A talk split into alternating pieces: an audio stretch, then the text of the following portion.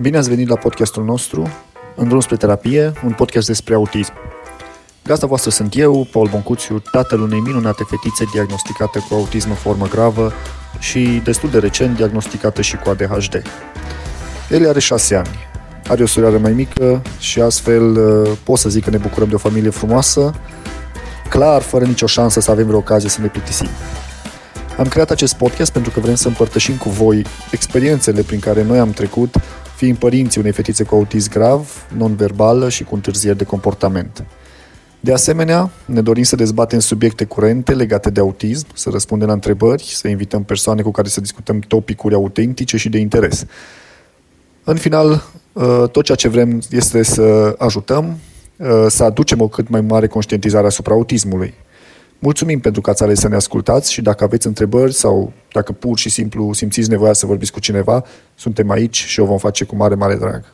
În primul și în primul rând vrem să vă urăm pe această cale un an nou fericit, multe, multe împliniri și cred că cel mai important este să avem multă, multă sănătate, să ne bucurăm de copiii noștri și să ne înarmăm cu, cu multă, multă răbdare și evident multă dragoste pentru, pentru copii. Astăzi o să continuăm discuția despre beneficii, beneficiile pe care copiii și adulții cu dizabilități le primesc de la stat. Poate vă aduceți aminte că într-un episod anterior am discutat deja despre beneficiile financiare. Noi sperăm că aceste beneficii și subiectul acesta de, de altfel este un subiect de, de mare interes pentru noi toți, pentru părinții de copii cu dizabilități, dar totodată de interes și pentru adulții încadrați cu grad de handicap. Noi am împărțit deja beneficiile pe care statul român le acordă persoanelor cu handicap în patru mari categorii.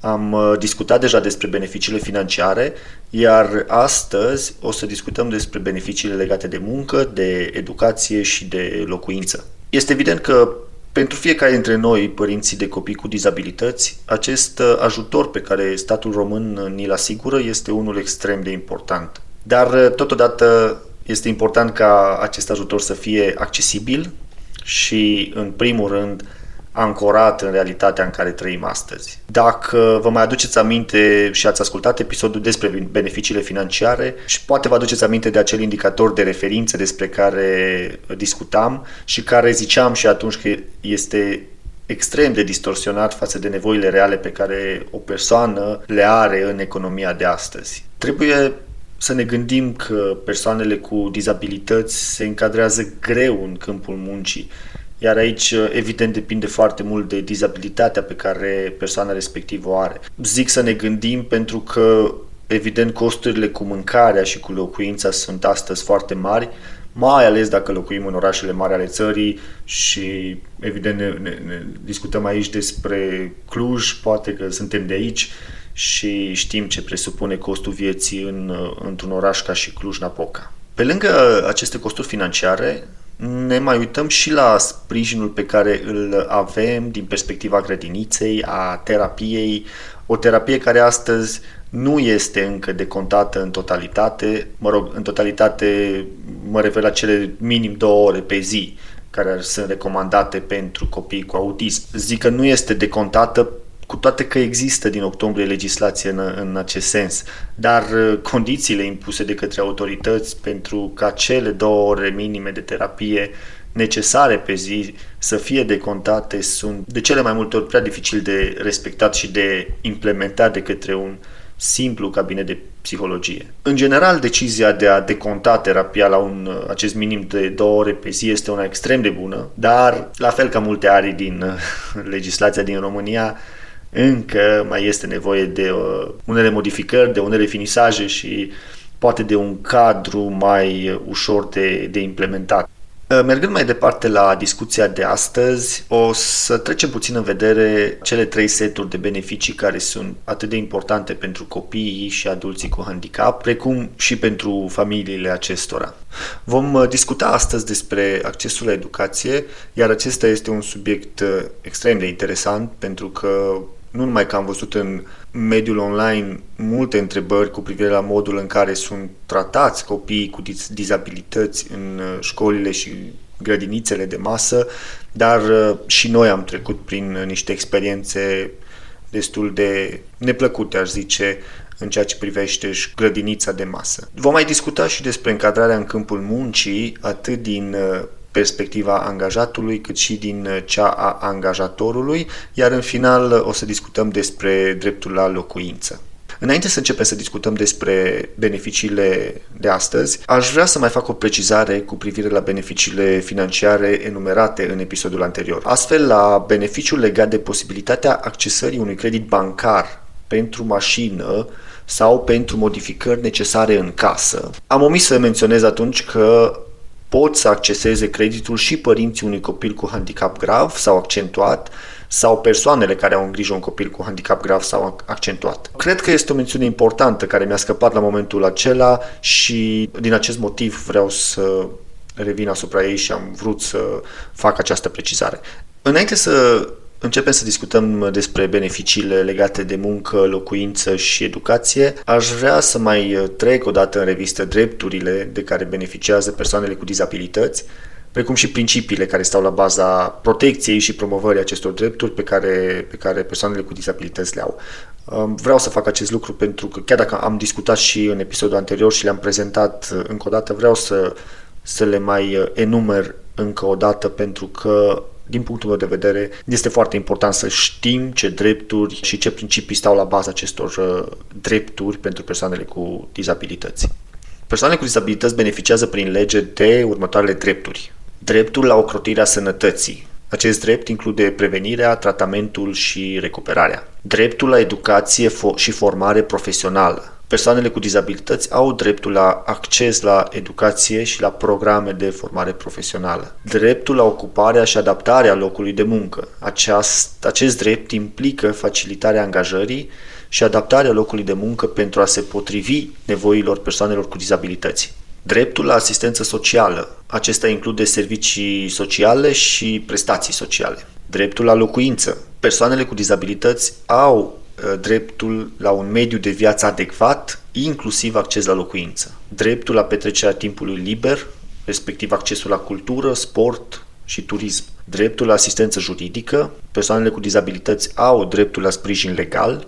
Dreptul la facilități fiscale. Aceasta se referă la beneficiile fiscale acordate persoanelor cu dizabilități și despre care am discutat în episodul anterior. Dreptul la evaluare și reevaluare. Persoanele nedeplasabile beneficiază de examinări la domiciliu la intervale de doi ani pentru evaluare complexă.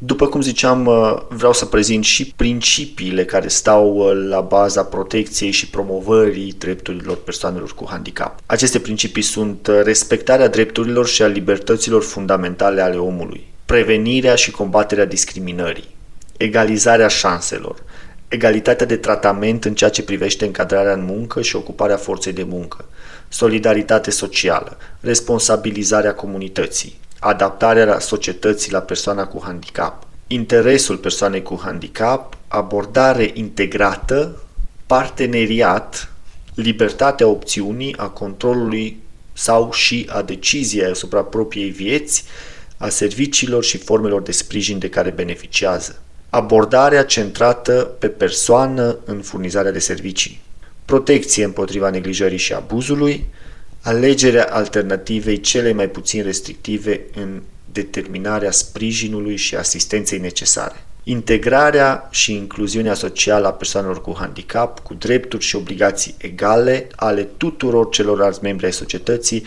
cu respectarea nevoilor specifice persoanelor cu handicap. Cunoașterea drepturilor și a principiilor pe care persoanele cu dizabilități le au ar trebui să stea la baza oricărei comunități și aici nu mă refer numai la persoanele cu dizabilități, ci și la restul persoanelor din comunitățile din care noi facem parte. Ar trebui să existe o diseminare mai bună a acestor drepturi și principii, dar cu siguranță în timp, sper eu, lucrurile vor decurge sau vor intra pe un făgaș mai normal din perspectiva aceasta. Vom discuta în continuare despre beneficiile legate de muncă. Astfel, legislația prevede că, în vederea dezvoltării potențialului pentru muncă, persoanele cu handicap pot beneficia de pregătire pentru muncă sau activități de instruire, dezvoltare personală sau perfecționare a abilităților în cadrul atelierelor protejate, organizate de structuri guvernamentale sau non-guvernamentale, autoritățile și instituțiile publice, persoanele juridice, publice sau private, care au cel puțin cincizeci de angajați, au obligația de a angaja persoane cu handicap într-un procent de cel puțin patru la sută din numărul total de angajați. Autoritățile și instituțiile publice menționate mai devreme, care nu angajează persoane cu handicap în condițiile menționate, pot totuși să opteze pentru una dintre următoarele obligații: să plătească lunar către bugetul de stat o sumă reprezentând salariul de bază minim brut pe țară garantat în plată, înmulțit cu numărul de locuri de muncă în care nu au angajat persoane cu handicap. Iar varianta a doua este să plătească lunar către bugetul de stat o sumă reprezentând echivalentul a minimum cincizeci la sută din salariul de bază minim brut pe țară garantat în plată, înmulțit cu numărul de locuri de muncă pe care nu le-au acoperit cu persoane cu handicap. Iar cu suma reprezentând diferența, respectiv ceilalți cincizeci la sută, să achiziționeze pe bază de parteneriat produse și sau servicii realizate prin activitatea proprie a persoanelor cu handicap angajate în unități protejate autorizate. Din păcate, legislația lasă niște portițe de scăpare pentru angajatori, iar acest lucru înseamnă de multe ori că aceștia vor alege să plătească aceste sume decât să angajeze pe cineva. Cu toate că până la urmă, exact așa cum zice și legea, ei vor plăti în final exact salariul pe care ar putea să-l dea unei persoane cu handicap. Din punctul meu de vedere, și este exclusiv o opinie personală, ar trebui să existe niște obligații și poate o singură excepție, și anume situația în care se dovedește cu acte, poate, faptul că nu s-au găsit persoane cu handicap care să dorească să fie angajate sau că nu există interes din partea persoanelor cu handicap pentru jobul respectiv. Dar, încă o dată, este o părere personală și un punct de vedere personal. Tot legea, legea zice că, în vederea dezvoltării potențialului de muncă, persoanele încadrate în grad de handicap grav, accentuat sau mediu, cu vârstă activă de muncă, care urmează programe de pregătire pentru muncă sau de angajare asistată sau activități de instruire, dezvoltare personală sau perfecționare a abilităților în cadrul atelierelor protejate, pot beneficia pe baza unei evaluări individuale de un stimulent de inserție pe piața muncii acordat la cerere pe perioadă determinată indiferent de venituri. Am căutat puțin care ar fi valoarea acestui stimulent, dar din păcate nu am găsit nimic. Am înțeles doar că în principiu ar trebui să fie stabilit de către Autoritatea Națională pentru protejarea persoanelor cu dizabilități. În ceea ce privește persoanele cu handicap care sunt aflate în căutarea unui loc de muncă sau deja încadrate în muncă, acestea beneficiază de unele drepturi pe care le prezint în continuare: cursuri de formare profesională, adaptare rezonabilă la locul de muncă, consiliere în perioada prealabilă a angajării și pe parcursul angajării, precum și în perioada de probă, consiliere făcută de către un consilier specializat în medierea muncii. Au dreptul la o perioadă de probă la angajare plătită de cel puțin patruzeci și cinci de zile lucrătoare. Au dreptul la un preaviz plătit de minim treizeci de zile lucrătoare acordat la desfacerea contractului individual de muncă din inițiativa angajatorului pentru motive neimputabile acestuia. Au posibilitatea de a lucra mai puțin de opt ore pe zi în cazul în care beneficiază de recomandarea Comisiei de Evaluare în acest sens. De cealaltă parte, angajatorii persoanelor cu handicap beneficiază de câteva drepturi. Astfel, au dreptul la deducerea la calculul, la calculul profitului impozabil a sumelor aferente adaptării locul, locurilor de muncă protejate și achiziționării utilajelor și echipamentelor utilizate în procesul de producție de către persoana cu handicap. Beneficiază și de o deducere cu privire la cheltuielile cu transportul persoanelor cu handicap de la domiciliu la locul de muncă, precum și a cheltuielilor cu transportul materiilor prime și al produselor finite la și de la domiciliul persoanei cu handicap angajată pentru munca la domiciliu. De asemenea, angajatorul mai beneficiază și de decontarea din bugetul asigurărilor pentru șomaj a cheltuielilor specifice de pregătire, formare și orientare profesională și de încadrare în muncă a persoanelor cu handicap, precum și de o subvenție de la stat privind sistemul asigurărilor pentru șomaj și stimularea ocupării forței de muncă, conform cu legea numărul șaptezeci și șase din două mii doi. Cam acestea sunt beneficiile legate de muncă pentru persoanele cu handicap și, după cum ați văzut și din perspectiva angajatorului, cred că este destul de complex complet, aș zice, tot ceea ce s-a menționat în legislație, ar trebui să ajute, dar dacă vreți să ne trimiteți comentarii sau niște experiențe pe care le-ați avut cu încadrarea în muncă, ar fi extraordinar de folositor, pentru că în felul acesta am vedea și cum efectiv este pusă legislația în practică. Următorul beneficiu pe care îl vom discuta este cel legat de educația persoanelor cu handicap, educație care, conform legislației, este parte integrală a Sistemului Național de Învățământ, coordonat de Ministerul Educației Naționale. Educația persoanelor cu handicap se realizează prin învățământul de masă și aș vrea să subliniez acest lucru pentru că este prima opțiune menționată în legislație. De asemenea, educația persoanelor cu handicap se realizează și prin învățământul special integrat, organizat în învățământul de masă, adică, din câte înțeleg, să fie o clasă de învățământ special într-un liceu sau într-o școală generală de masă. Deci deja sunt două opțiuni care fac trimitere clară înspre învățământul de masă și faptul că persoanele cu handicap ar trebui să aibă acces nediscriminatoriu la învățământul de masă. Educația persoanelor cu handicap se mai poate realiza și prin învățământul special, învățământul la domiciliu sau pe lângă unitățile de asistență medicală, precum și alte variante educaționale alternative, adaptate cerințelor educaționale individuale. În ceea ce privește accesul persoanelor cu handicap în unitățile de, și instituțiile de învățământ, autoritățile publice au obligația să ia următoarele măsuri specifice. Au obligația să promoveze și să garanteze accesul la educație și formare profesională al persoanelor cu handicap. Au obligația să asigure școlarizarea la domiciliu a persoanelor cu handicap nedeplasabile pe durata perioadei de școlarizare obligatorie, precum și pregătirea școlară, indiferent de locul în care persoana cu handicap se află, inclusiv prin cadrele didactice de sprijin, au uh, obligația să asigure accesul la formele de educație permanentă, adaptându-le nevoilor educaționale ale persoanelor cu handicap. Au obligația să sprijine cooperarea dintre unitățile de învățământ special sau de masă cu familia și comunitatea, în vederea asigurării unei oferte educaționale care răspunde nevoilor individuale ale persoanelor cu handicap. Au obligația să asigure pregătirea cadrelor didactice în vederea adaptării practicilor educaționale pentru elevii cu handicap din grupe sau clase de învățământ obișnuit. Au obligația să asigure posibilitatea practicării unui sport de către orice persoană cu handicap, precum și pregătirea cadrelor didactice în vederea însușirii de către acestea unor noțiuni medicale și tehnice specifice.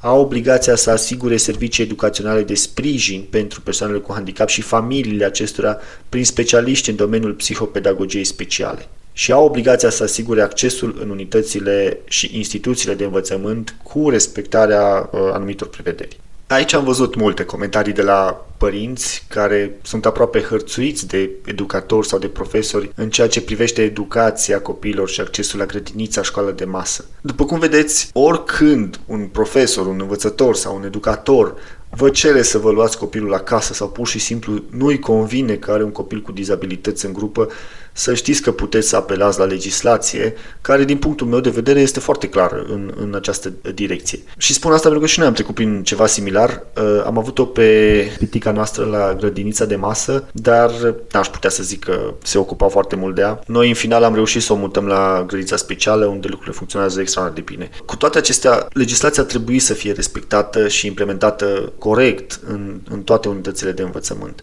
Mi-e greu să cred că, și știu de fapt că lucrurile acestea nu neapărat se întâmplă, poate dacă vorbim de un handicap ușor sau cel mult accentuat, dar nu și pentru un grad de handicap grav, mai ales dacă stau să mă gândesc la fetița noastră care este non-verbală, nu văd cum ar putea în școala de masă să facă față vreun profesor care, iarăși, mi-e greu să cred că este pregătit pentru a acorda asistență de specialitate lui Eli. Mai mult de atât, știu că atunci când au fost discuțiile legate de drogurile în școală și copiii care se, droga, se, se droghează, se discuta atunci de lipsa acută de profesioniști, de psihiatri în școli și faptul că exista un psihiatru la o mie de copii. Dacă mă uit la una dintre obligațiile care le-am menționat mai sus, respectiv la penultimul punct, respectiv obligația de a asigura servicii educaționale de sprijin pentru persoanele cu handicap și familia acestora prin specialiști în domeniul psihopedagogiei speciale, digitale. Sincer să fiu, nu cred că acest lucru deocamdată este posibil la noi în școala de masă. Este totuși un pas mare faptul că există legislație în acest sens și iarăși să sperăm că în timp lucrurile se vor așeza și din punctul acesta de vedere. Mergând mai departe, vom discuta și despre beneficiile legate de locuință și aici, în vederea asigurării accesului persoanelor cu handicap la obținerea unei locuințe, autoritățile publice au obligația să ia măsuri pentru introducerea unui criteriu de prioritate pentru închirierea la nivelurile inferioare a locuințelor care aparțin domeniului public al statului ori unităților administrativ-teritoriale acestuia. Și aici cred că este vorba de A N L-uri, acele A N L-uri care uh, aparțin statului și în care persoanele cu handicap pot să uh, și ar trebui să aibă prioritate. Persoanele cu handicap grav beneficiază de următoarele drepturi. Acordarea unei camere de locuit suplimentar față de normele minimale de locuit prevăzute de lege pe baza contractelor de închiriere pentru locuințele care aparțin, iarăși, mai repet, locuințele A N L. Mai beneficiază și de scutirea de la plata chiriei pentru suprafețele locative cu destinație de locuințe deținute de stat sau de unități administrativ-teritoriale și care sunt în folosința acestor persoane. Persoanele cu handicap pot beneficia de locuință în cadrul rețelei de locuire inclusivă în baza evaluării nevoilor individuale de viață. Modalitatea de acordare este stabilită de către Autoritatea Națională pentru protejarea drepturilor persoanelor cu dizabilități. Persoanele încadrate în grad de handicap grav, accentuat sau mediu, pot primi un beneficiu pentru locuire, beneficiu fiind suportat din bugetul de stat sau din fonduri externe rambursabile, la fel prin bugetul aceleași Autorități Naționale pentru protejarea drepturilor persoanelor cu dizabilități. Cam acestea sunt cele trei beneficii mari pe care am vrut să le discutăm astăzi. Am prezentat și un, la fiecare dintre ele câte un punct de vedere personal, dar recomandarea mea este să încercați să urmăriți legislația și să apelați la ea atunci când considerați că drepturile voastre au fost încălcate și să încercăm cel puțin să aducem o cât mai mare conștientizare în comunitate asupra acestor beneficii de care persoanele cu dizabilități sau la care persoanele cu dizabilități au, au dreptul. Mulțumim pentru că ați ascultat până la final, sperăm că v-a plăcut și vă așteptăm și la următorul episod.